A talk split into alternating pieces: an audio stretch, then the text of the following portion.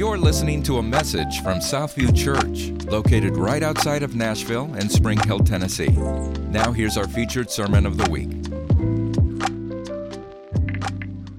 We started last year this dive into the word deep, an acronym that stands for discipleship, engagement, evangelism, and prayer. And this year we decided to carry that over and go deeper. Say deeper. And we're going to go deeper into those things. And I believe that God wants to unleash us into maturity when it comes to these things, right? Because if we can learn to pray, if we can be engaged in the things of the Spirit, if we can learn the beauty of evangelism and discipleship, this church and your life will never be the same. So today, I want to focus you on evangelism, one of the E's in deep. And I want to talk to you about how to share Jesus the sacrifice and the supernatural. Now, let me say this before we pray. You may be thinking, I know how to share Jesus. But here's what I know there are a lot more people that need to hear Jesus. So we can do a much better job of sharing Jesus. And my hope today is to give you all the resources and information so when you share Jesus, you share him with confidence. Amen? So today, Lord, we thank you for your message. And we thank you, Lord, that your word is alive and real. We ask today that you would speak to us. Lord, speak through me. May I be your conduit today. Lord, we lift up the other churches in this city, Conduit Church, Church of the City. Lord, we thank you for Connection Hill. We thank you for Thompson Station Church, Lord, for the countless churches that are proclaiming your gospel. May they and their pastors be filled with power, love, and provision and protection. Lord, today I pray Psalms 143 8. Let me hear in the morning of your steadfast love, for in you I trust. Make me know, make me know the way I should go, for to you I lift up my soul. In Jesus' name, amen. amen. How many know that public speaking is difficult? How many would throw up if I've asked you to come up and preach today? The reality is, is it is some people say before death or after death when it comes to the level of fear in their life. That's how hard it is. For some of you, it would be no problem. But really, the reality is, is public speaking is about knowing what you're speaking about. Most people are afraid to speak because they're not sure they're going to speak clearly or, educated or even speak the right things. I remember as a kid, I was in Christian school. Anybody shout out to Christian school? Anyone? Come on now, I made it out. We made it out, just two of us. That's it. The rest of you, God bless you. I was in Christian school and they sent your boy to the mall to do an interview with people walking in the mall and asking them about Jesus. I was scared to death. I, I, wanted to just take an F on that one. I was like, look, we'll just let's just call it quits. I'm done. I'm done. I was scared as a kid. I was like, I'm not gonna bug people while they're shopping at Journeys. I'm not gonna do that. Or merry-go-round. Anybody remember merry-go-round? Come on, Brandy. I know you do. Wearing Z Cavaricci's. Anybody? Is this just a New Jersey thing? Come on, Eric. Did you not wear that? No? Okay. All right. He looked at me strangely. Maybe that was a South Jersey thing, not a New York thing. Anyway, I digress. The reality is is our fear isn't so much talking, hear me, as it is making sure that we are what we're saying is correct. I guarantee you, if I found something you were passionate about, we would have no problem you sharing. And some of you, we'd have to take the mic from you because you'd start preaching. Josie and Miss Sally Ann. Miss Sally Ann, was Josie here? I don't know if she's here. She's in California. Josie and Sally Ann are the quintessential, and I'm going to throw Donna in there as well, the Italian grandma. Now, listen, if you haven't had any of their food, you're missing something here. And the reality is, is if you were to ever ask, how do you make a nice a meatball sandwich, or if it's gravy or sauce, they would be sure to tell you what you need to know. See, it's because they're passionate. Where's Dan? Where's your husband, Dan? Is he around here? He's probably defending the evil. There he is, defending evil. Dan Christie, if you don't know it or not, not only is he an IT master, but he is a connoisseur of the old ways of basketball. So if you want to know about why this basketball season is not nearly as good Back in the day. Dan could talk your ear off because he's passionate about basketball. Miss Sherry, anybody know Miss Sherry? Come on, Miss Sherry. She's not the most boisterous person, but and she would hate the fact that I'm even saying her name. But if you asked her to tell us about her grandkids and how much they love Jesus, she'll go on and on and on because she loves her grandkids. And where's Chris? There he is. Chris, Chris, the amazing drummer. This man right here. Oh, wow. Okay, Chris. Okay, Chris. This man, if we want to talk about funk music and jazz music, come on now. He is ready to share some of the greatest. The reality is, whether it's your kids, whether it's your job, whether it's your major at college, whether it's your favorite musician or actor, or even the latest shoe drop, whatever it is you're passionate about, you will share freely. My goal today is to let you know that that's how we should feel about sharing Jesus. It should be on the tip of our tongue. And the world will try to silence you and tell you, just keep your mouth shut. The world's going to tell you that this is offensive to talk about Jesus. But I'm here to tell you we have no other problem of saying any other religion, saying any other thing. But as soon as the name of Jesus comes, we got to be quiet. It's the only name we curse by. Interesting. Ed Trout would say it all the time. We don't say Hare Krishna or old Muhammad when we stub our toe, but we say Jesus. Interesting. Here's the deal I want to give you basics today from Romans 10. If you would turn your Bibles to Romans 10, so that when we share Jesus, we share with confidence, authority, and clarity. My goal in this church and in this city is that every person would have an opportunity to receive Jesus. And we are the mouthpiece. Amen? Paul is writing in Romans 10. I'm going to start here in verse 1. We're going to go through the whole chapter today. Brothers, my heart's desire and prayer to God for them is that they may be saved. Say, saved. saved. For I bear them witness that they have a zeal for God, but not according to knowledge. For being ignorant of the righteousness of God and seeking to establish their own, they did not submit to God's righteousness. For Christ is the end of the law for righteousness to everyone who believes. Let me give you a little context before we continue. This is Paul writing after his third missionary journey. He spent three months in Greece, and somewhere between the winter and spring of 55, 58 AD, he wrote Romans. And he was thinking about Jerusalem. He was thinking about his Jewish people. He was writing this and trying to implore them with zeal. See, most Jews today, in fact, in the nation of Israel, many of them do not believe in Jesus. In fact, it would be offensive if you were to come up to most Jews and start talking to them about their Savior, Jesus. In fact, most Jews today in Israel actually don't follow the Jewish customs. They're stepping away from the religion in general. But Paul is imploring them. And here's the deal Paul was zealous. Can we say, as Paul was Saul, many of you know he was Saul first, got converted on the road to Damascus. Saul, Paul, was very zealous. That's an understatement. He wanted to kill every Christian under the sun. In fact, he was so cold hearted that when they were stoning Stephen, he would hold the coats of those stoning them. Paul had an encounter but let me just say this that same zeal that he had as Saul was still in him, but now is directed to advance the gospel. It was not to shut down the Christians, but to raise up Christians. So he didn't care. I mean, he was in jail, he was shipwrecked, he was on an island hanging with, with, with snakes against his off his arm. He did it all. And the reality is, Paul knew what he was talking about. So he was imploring them. See, zeal can be good, but it can also be dangerous if it's not based on truth.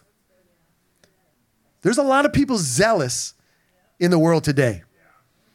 But zeal directed in the truth of the word of God is powerful. Let's keep reading. Verse 5 For Moses writes about the righteousness that is based on the law, that a person who does the commandments shall live by them. But the righteousness based on faith says, Do not say in your heart, Who will ascend into heaven? That is, to bring Christ down, or who will descend into the abyss, that is to bring Christ up from the dead. But what does it say? It says, the word is near you. It's in your mouth and it's in your heart. That is the word of faith that we proclaim. It's God's righteousness. Let me say this to you God's righteousness is something you receive, you don't earn it. It's done for you, not by you.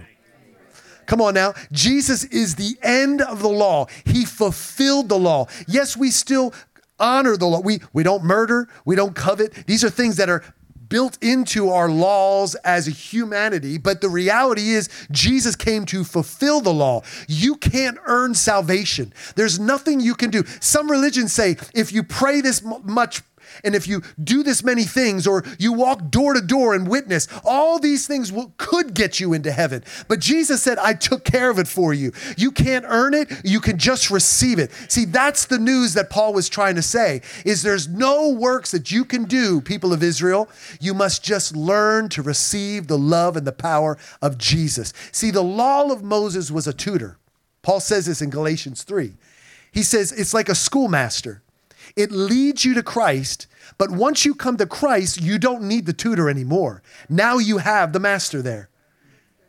It's like training wheels. As an adult, if you're riding down the street with training wheels on your bike, you probably learned to ride the bike later in life. At some point, you got to take the things off. And the reality is, is when we look at riding a bike, I don't have to think, okay, put your feet on the pedals, put your hand on the handlebars and now you got to ro- no it's because you get used to being in relationship with the bike. See as we get to know the creator and jesus the one who gave us everlasting life we don't have to earn his love. We just have to sit in relationship with him because he already did it. It's already done and we just have to receive it can I get one amen in this place today? Come on, let's keep reading. Because if you confess with your mouth that Jesus is Lord and you believe in your heart that God raised him from the dead, you will be saved. Come on now, for with the heart one believes and is justified, and with the mouth one confesses and is saved. For the scripture says, Everyone who believes in him will not be put to shame. For there is no distinction, hallelujah, between Jew or Greek, for the same Lord is Lord to all, bestowing his riches on all who call on him. For everyone who calls on the name of the Lord shall be saved. Come on, everyone who calls on the name of the Lord. I don't know where your theology is based. There are people that believe that God has predestined certain people to come to know him. Or maybe you believe that everyone can get in if they confess Jesus as Lord. But let me just say this to you as people that want to share the gospel. It's not for us to wait and say, well, God's got this already dealt with. I'll just sit back and let him do it. No, you are his mouthpiece. You are his voice. So regardless of how you view scripture, know this, there's a job to do. And it's called to witness and share the good news with everyone. Say everyone. Everyone, give everyone an opportunity to say yes or no. It's their choice. You can't stop sharing. Let's keep going. Verse 14. How then will they call on him in whom they have not believed? And how are they to believe in him whom they have not heard? And how are they to hear without someone preaching? And how are they to preach unless they are sent? As it is written, how beautiful are the feet of those who preach the good news. I'm here to tell you don't get this twisted. It's not the preacher's job to preach the gospel. It's everyone who's been filled with Jesus. So you can turn to someone next to you and tell them right now, look at their feet and say, Look how beautiful your feet are. Just tell them. Tell them. It's creepy, it's weird, but it's biblical. Follow me here. Now, if we did this in the summertime, it'd be a different story. Because some of your feet need to be put into, into, into socks and thrown into a shoe. Nobody wants to see that. How beautiful are the feet of all of you who proclaim the good news. See, we used to think, church, sometimes we come to church thinking if I can get my coworker to church, that pastor will share a message of salvation and they'll get saved. And then that Sunday, Pastor Mark's talking on tithing, and I'm like, son of a gun, all the weeks. You had to talk on that. See, it's not my job to lead them to Jesus. It's all of us together. You can have an encounter with Jesus in your office place. You can have an encounter with Jesus in the hallways of your school. He's saying everyone who confesses Jesus has now been given the mandate to preach the good news. John 20, 21, Jesus said this. He says, As the Father has sent me, so I am sending you. Turn to somebody next you and He's sending you and your beautiful feet. I just don't like feet. I like using them to walk. I just don't want to see people's feet. I just, my wife knows that. Anyway, I love her feet. Her feet are beautiful, of course. That's why I married her. I said, Show me your feet. All right, we can get married. Sounds weird. It's starting to get really weird in here. Yeah, this is the one that's on the video, too. Amen. Unbelievable. I'm just reading scripture. Verse 16. Let's keep going. Let's get out of here. Verse 16, next verse. But they have not all obeyed the gospel. For Isaiah says, Lord, who has believed what he has heard from us? So faith comes by hearing, and hearing through the word of Christ. It's not just talking, it's the faith you put into action when you hear the word of God. See, faith comes by hearing truth. Say truth. Not conspiracy theories Come on, not myths, not theories we think, not fake news, not hearsay, not any of that. It comes by hearing the word of God. So what do we have to do as Christians? Know the word of God. We can, listen, I grew up in church and there were things that I believed that God had to tell me that's not in the Bible. There's things that you believe that you think is truth because the reality is our truth is sometimes different than the truth. Let me say that again because John 8 32 says the truth, it says you will know the truth and the truth will set you free. Our truth is not always the same as the truth because there are people in this place today, you feel like you are not beautiful. You feel like you're a mistake. Some of you think you're too fat, you're too skinny, you're too dumb, you're too smart. I don't know where you are on that spectrum, but that is a truth that you believe. And you operate from that truth. You dress in accordance to that truth. You talk in the way of truth. You believe that. You look in the mirror, you see yours truth. But scripture says in Psalms 138, it says that you are fearfully and wonderfully made, that in he saw you in your mother's womb, he knit you together. He made you perfect in his image. So your truth and his truth don't coincide. See, that's about identity in Christ. Hear me here because many of you need to know that you think God is saying this, but until you really know what he's saying, you're operating in a false narrative. That's why it's hard to witness. That's why it's hard to share. Because every time you share, you feel condemned. You feel like I'm sharing. If I if I don't share, I won't get to heaven.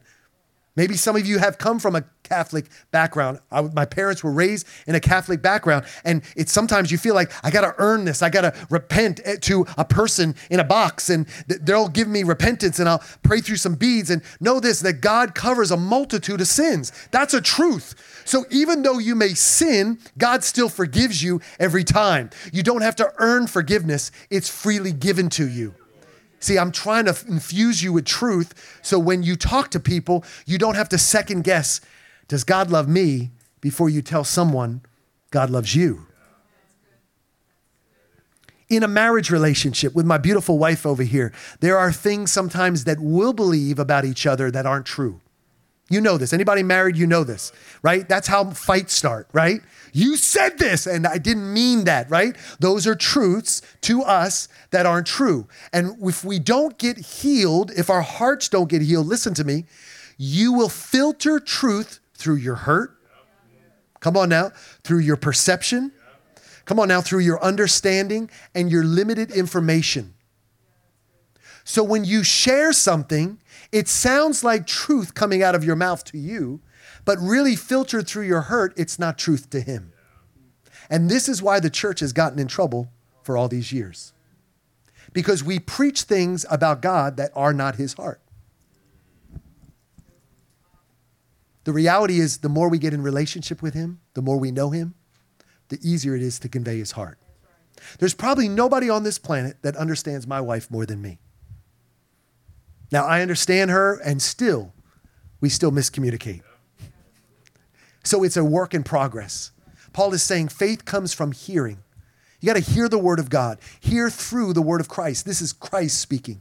Let's keep going. Verse 18. But I ask, have they not heard? Indeed, they have, for their voice has gone out to all the earth and their words to the end of the world. But I ask, did Israel not understand? First, Moses says, I will make you jealous of those who are not a nation. With a foolish nation, I will make you angry. Then Israel is so bold to say, I've been found by those who did not seek me. I've shown myself to those who did not ask for me. But Israel, but of Israel, he says, all day long I've held out my hands to a disobedient and contrary people. Paul is saying, listen, people of Israel, my Jews, my fellow countrymen, you're not getting this. You're so, you're so, you're so disobedient to the word of God. But meanwhile, God has poured out his spirit on all, and these Gentiles are having encounters with him. Can we thank the Lord that God poured out his spirit and grafted us into the vine? That those of us that are not of Jewish heritage, that we can come into the house of the Lord and freely call him father because he has allowed us. So Paul is saying, and he's quoting Moses, he's quoting Isaiah. He's saying, Look, it was told to you. You're going to get angry of other nations and other people groups because they're coming on board. In fact, some of the early Christians that were Jews were getting angry. We've talked about this as we read this, as we read some of Paul's letters. They were upset with Paul because they're like, How do they get all this free pass too? How many know, thank you, Jesus, that anyone who calls on the name of the Lord will be saved. So, how do we learn more about sharing Jesus? There are five W's, which are questions whose answers are considered basic information, gathering it, whether it's journalism or research or police investigations. We ask them all the time who, what, when, where, why, and sometimes there you go. So I thought, let's go basic today. Let's just talk about Jesus from that standpoint. Who, number one, is Jesus? Jesus is the Son of God who came to save humanity. Jesus is mentioned in almost every other religion. Did you know that? Some of it, he's a prophet. For some, he's a good guy. But let me tell you this there's only one Jesus, and he is the Son of God and he is the Son of God who came to save you and me. He's not just a friend, he's not just a prophet, he's not just a good person, he's not just somebody that walked around back in the old days. He is the Son of God. That, in first and foremost, must be stated because nothing else from that point on will launch and make sense until we establish he is God. He is the Trinity God the Father, God the Son, and God the Holy Spirit. There was a man that I know that was in this city who preached uh, years ago. We were in relationship together, a bunch of us pastors. And uh, recently, over the co- course of maybe a few years, uh, he just completely denounced Jesus. And so one of my buddies, actually a few of our buddies, we were on a on a text thread, and these are all pastors that served in the city. Some of them still here, some of them have moved on to other places to serve. And we started a conversation. Uh, my friend said, "Have you seen his post?" And his post was talking about how Jesus never existed. He was just an idea. And that every religion has a Jesus Savior type, and every one of those religions is right. You can figure it out yourself. And my friend who loves Jesus, just said, I, I, felt the Holy Spirit giving me words to speak. So I went on there and I, I typed something on Facebook and he got back to me and it started a dialogue. I started thinking about my friend and how far he's strayed away from the faith. And I wondered to myself, did he really know Jesus? Because how can you say there is no Jesus and have an encounter with Jesus? And, and, and, and how do you reconcile those two things? Friends, I'm here to tell you there are people that call themselves pastors that confess this but don't walk with God. Paul talks about this all in the New Testament. He calls them false teachers and prophets. And I'm telling you, we need to know who Jesus is in order to know where he is. Who is Jesus? Paul says in verse 9, if you confess with your mouth that Jesus is Lord. Let me say this to you. We love Jesus the Savior, but sometimes we have problems with Jesus the Lord. Come on now. We want him to save us out of this mess. Last night, the whole city of Jacksonville was praying in that football game. Anybody see that football game? We got to get out of this. The Chargers are beating us. They were praying. They needed a savior. And the reality is is we all need a savior for something. But how many of us really need a Lord? And that's what he is. Paul says he's Jesus is Lord. That means that everything about you has to be submitted to him. He needs to rule and reign over everything your finances, your relationships. Come on now, that thing that you don't want anybody else to know about, your addictions. He needs to be Lord over that. You need to give him Lord over every thought so he holds it captive. When he becomes Lord, he changes your life. So it's easy to cry out to God when we're in a mess. God, please get me out of this. Jesus, Jesus, I need a Savior. But how many of us really need a Lord? Because when He becomes a Lord, we find ourselves in less messes. Paul is saying Jesus is Lord. What? What did he do? What did Jesus do? Jesus died for our sins. Jesus rose from the dead and Jesus is seated in heavenly places. Paul says this in Romans 9 again, Romans 10 verse 9. God raised him from the dead. His death destroyed sin. His resurrection gave us victory and his ascension gave us power. Jesus was fully man and fully God. He had to be both because if he was fully man, guess what would happen? His sacrifice, if he was fully God, his sacrifice would have been easy and it would be unconvincing. If he was fully man, he would have been like any other martyr. There would have been no power to atone for your sins. But when you combine his manhood and his Godhead, he becomes everything we need to take care of every sin that we commit. He was part of a rescue plan designed from heaven for humanity. Who, what, when? When did he do it? We believe in scripture and timelines that he died on a cross in 33 AD. But let me say this to you he reset time. Some of you don't know this, but 2023 is actually the time stamp is actually indicative on the life of Jesus. That's how prominent he is. That's how important he is. Whether you confess Jesus or not, you confess his livelihood by every time you put a date or a year on things that you write. Come on now. Time was reset. Did you know that? There's a BC and an AD. Some of you don't know this. Maybe young people, I don't know if they teach this. BC was before Christ. AD was Anno Domini, which means the year of our Lord. So Jesus did things. When did he do it? He did it in perfect timing. Everything that Jesus did was on time. There are conservatively 300 prophetic words about a Savior in the Old Testament. Some people believe there could be anywhere up to 574 prophetic words, and Jesus fulfilled them all not only fulfilled them all, but in the proper timing. Jesus is never late, he's always on time. So, when did he do it? Exactly when he needed to do it. Come on, where did this take place? This took place on earth. God came down from heavenly places and came and put on an earth suit so he could be our atonement for our sin. Come on, it starts in Bethlehem, a lowly beginning, in a manger where animals would eat out of. Paul acknowledged that this started originally to rescue the Jews, but then it spread out to every person that confesses Jesus Christ. It ends in Jerusalem with both the Jewish leaders and the Roman government coming together to sentence and kill an innocent man that was without sin. Hebrews 4:15. It took place on a cross, a death designed for sinners and thieves. He was traded for a convicted murderer. He was betrayed, denied, and doubted by his closest friends and those who gave him his most time to. He was placed in a tomb. He rose from the grave, and the leaders paid off the people to keep their mouths shut. But guess what? Today, Christianity is all throughout the world. There are people in persecuted nations still believing, still seeing people come to know Jesus. There are Muslims around the world that are having visions of a man in white presenting himself in love to those people to say, Who is this person? Who is this? Finding that Jesus is the Savior. Ultimately, what they tried to keep under wraps, they tried to keep in a tomb, they tried to nail to a cross, has spread globally and is ruling and reigning on the right hand of God today. That is where this took place. The last one is why. Why did Jesus do this? Paul says this in Romans 10, verse 11. Everyone who believes in him will not be put to shame.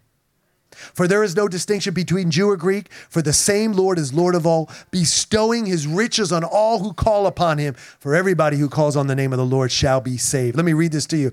He did this, why? To defeat sin and shame for our future in hell to fulfill the law and the prophetic words about him, to pay the cost of separation between man and God, to give us an inheritance of being sons and daughters of the King, to allow us guaranteed right to live with him in heaven for eternity. He did this for you.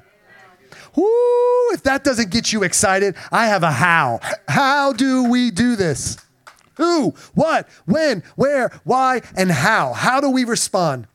Simple. Paul says this in verse 15. He says this preach the good news. Amen. Preach this good news. Do you know back in the day when I Heart Spring Hill was a good place to kind of hang out in? back when they used to share good news. Like that was the place you would go find out the good restaurant because you would eat at a restaurant and go, "Woo, this was good. I need to tell people about it." Or maybe you found a deal at Publix or or or Target and you had to get on. I got to tell people about this. That's what we need to do today. We have found the greatest deal in history. We have found the greatest discount for sin. We have discovered the greatest place to be filled with hope, and that's Jesus. And so it should just be natural for us to share the gospel. Do not be fearful, friends, when people tell you, keep your mouth shut, because we have an obligation to share the good news, because we never know who will say, that was what I needed at the right time, in the right place, in the right point of history in my life. I needed a Savior. Listen, our response is to share the story. We are to live in freedom, and we are to exude the power of His resurrection. Now, I have good news for you because many of you say it's still tough. Pastor Mark, it's still tough. It's hard to share the gospel because people have denied. They, they've told me, stop sharing Jesus. I get online, I post things about my meal, I get 400 likes. As soon as I say Jesus is a good person, I get two. Let me tell you something. This is where the gospel and the supernatural partner together. Let me, let me say this to you because many people think the gospel is what I just talked to you about. The gospel is the full story. It doesn't end when Jesus resurrects and ascends to heaven. It actually just begins. The Gospel of Acts is the church. It's you. It's continuing. It's the power. It's the Holy Spirit. See, the Holy Spirit came that you might have power to share the gospel. You can't share the gospel with, with any eloquence unless the Holy Spirit comes upon you. Because Peter, who was such a numbskull, can we just say that? The dude just constantly did stupid things, comes out of an encounter with the Holy Spirit at Pentecost and preaches the most amazing salvation message that 300 people give their lives to Jesus on the spot. How did Peter do that and deny Jesus just a few days earlier? How did he do that? Because the power of the Holy Spirit filled him and gave him words that he had not on his own. I want you to understand the gospel without the supernatural Holy Spirit is only part of the love story of Jesus. The supernatural without the gospel is a powerless show that quickly becomes about us doing the work. But when you partner the two together, Jesus and the Holy Spirit, they're not separate. Come on, they're three in one. God the Father, Jesus the Son, the Holy Spirit, He equips you. See, it's not by your works that you are saved, but when you are saved, there's an obligation to get to work. You didn't just get saved so I can go check off that list. I'm going to heaven. You got saved so that you can ignite your block. You can ignite your family. You can ignite your workers. You can ignite your school. It's what we're called to do.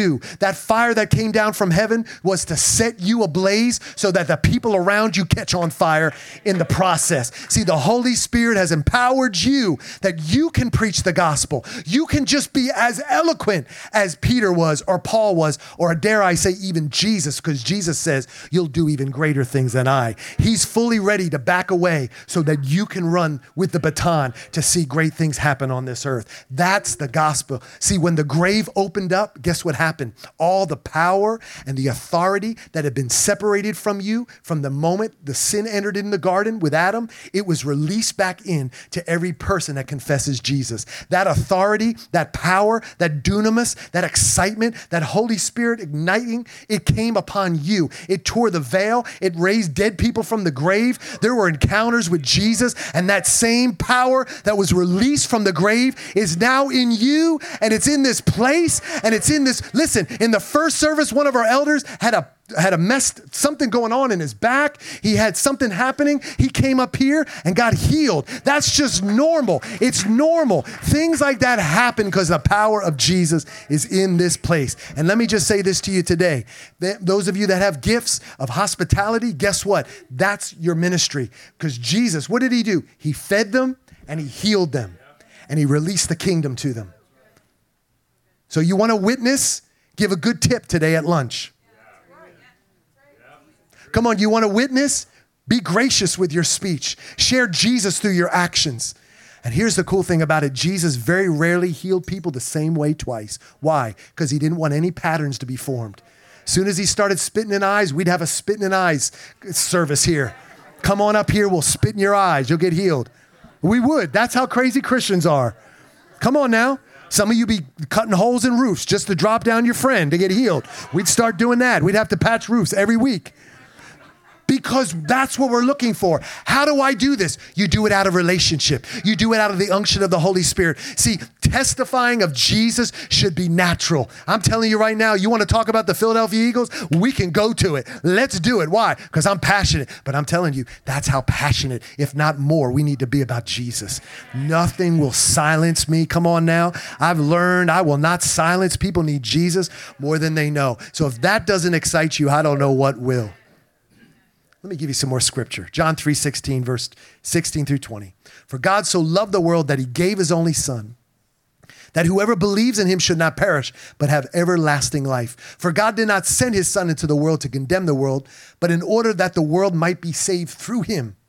Whoever believes in him is not condemned, but whoever does not believe in him is condemned already, because he has not believed in the name of the only Son of God. And this is the judgment the light has come into the world and people love the darkness rather than the light because their works are evil. For anyone who does wicked things hates the light, does not come to the light, lest his works should be exposed. 1 Peter 3:15. But in your hearts honor Christ the Lord as holy, always being prepared to make a defense to anyone who asks you for a reason for the hope that is in you. Yet do it with what? Gentleness and respect. Can I just say that again? Gentleness. Come on, church. We need to be a gentle and respectful people that people see the hope in you. Say, I don't know how you made it through 2020. I have a hope in me that surpasses any earthly understanding. And that hope is easily and freely given. Let's talk about it. Colossians 4 6, let your speech always be gracious, seasoned with salt, so you may know how you ought to answer every person. Don't be harsh. Don't be evil. Don't have vitriol when you speak, but be gracious and let it be seasoned with salt. Matthew 5 16. In the same way, let your light shine before others so that they may see your good works and give glory to your Father who is in heaven. Are you putting out good works? Do people look at you and go, that person is full of good works? Because that is a way to testify of who he is. Romans 1:16, for I am not ashamed of the gospel, for it is the power of God for salvation to everyone who believes, to the Jew first and also to the Greek. It's the power. I'm not ashamed. Matthew 28. Come on, I'm just reading just a few scriptures to fire you up. And Jesus came and said to them, All authority in heaven and on earth has been given to me, and he gave it to you. Go therefore and make disciples of all the nations, baptizing them in the name of the Father, the Son, and the Holy Spirit, teaching them to observe all that I've commanded you. And behold, guess what? I'm with you. I'm with you always. I'm not going to leave you alone. I'm not going to let you fail. And if they deny me, they're not denying you. Let me remind you, you're not a savior and you don't lead people to salvation. You lead them to Jesus, and Jesus leads them to salvation. He's the one who died, He's the one who paid up costs. All you have to do is say, extra, extra, read all about it. I got good news. I'm going to tell you about it. Come on now. Mark 16, 15. Go into all the world and proclaim the gospel to the whole creation. Isaiah 43:10, and you are my witnesses and my servant whom I have chosen, that you may know and believe and understand that I am he.